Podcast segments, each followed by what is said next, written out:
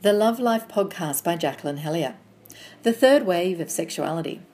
I'm just back from running a gorgeous couples retreat. It's so wonderful seeing couples both celebrating their love and honouring their erotic connection. It really makes me aware of how this work is all about what I feel is a third wave of sexuality. You see, for centuries we had sex as shame. It was an unfortunate necessity to propagate the species. Good women weren't interested and men had their needs. Truly spiritual people abstained. No one spoke about it, no one studied it. Only the very lucky or particularly diligent got to experience quality sex. Then the pendulum swung completely the other way, and for the last few de- decades, we've had sex as sleaze. Now, everyone's supposed to be into it, gagging for it, open to anything and everything, and having mind blowing experiences every time. The first stage was outrageously prudish, which wasn't good for anyone, and the second stage has been outrageously permissive, which hasn't been a whole lot better. It's time for a third wave of sexuality, beyond shame, beyond sleaze. It's time for meaningful sex. I've noticed over the past 10 years or so that I've been specialising in this area that there's been a shift. People are saying to me, there's got to be more to this sex thing.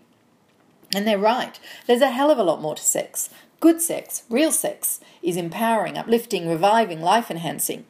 The secret is what makes sex meaningful is not what you do, but how you do it.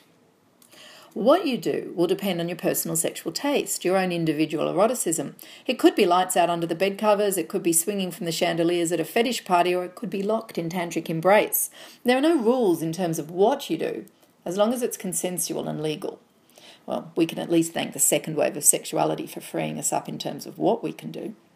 We've tended to miss the how, though, and by that I mean what underlies what you do, where it's coming from.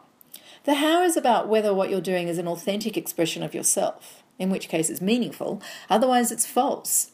In the bad old days, virtually no one was allowed to be themselves sexually because anything other than the most basic sexual interaction was considered wrong. In more recent days, people are having trouble being real because even though pretty well everything's possibly, actually doing anything that's possible isn't meaningful if it's not true for you. My work is about the third stage getting to meaningful sex. Whether it's simple, sensual, spiritual, or spicy, it has to be a real expression of your true self. Then any sex becomes awesome sex.